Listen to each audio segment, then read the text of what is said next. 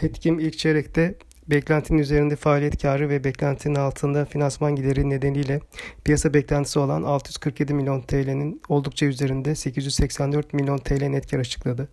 Fabrik de 1.2 milyar TL ile medyan piyasa beklentisi olan 992 milyon TL'yi aştı.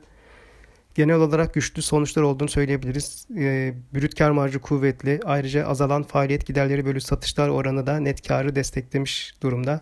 Net borçta geçen çeyreğe göre %9'luk bir artış olsa da net borç bölü FAVÖK 2.6'dan 1.8'e geriledi. FAVÖK tarafında yıllık bazda %672, çeyreklik bazda da %56 büyüme görüyoruz.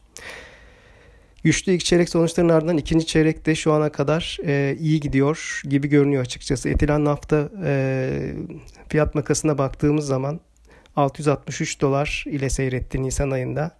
Bu oran e, hem Mart ayının ortalamasının üstünde hem de geçen sene 2021 yılının ortalamasının çok üzerinde seyrediyor. Sonuçların ardından 2021 tahminlerimizde revizyon yaptık. FAVÖK tahminimizi 3.9 milyar TL'ye net kar tahminimizi de 2.8 milyar TL'ye yükselttik.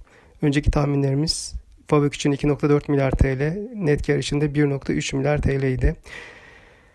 Ee, şirketle ilgili hedef fiyatımızı da 7'den 9 TL'ye çekmiş olduk. Böylece hisseyle ilgili endeks üzerinde getiri önerimizi sürdürüyoruz.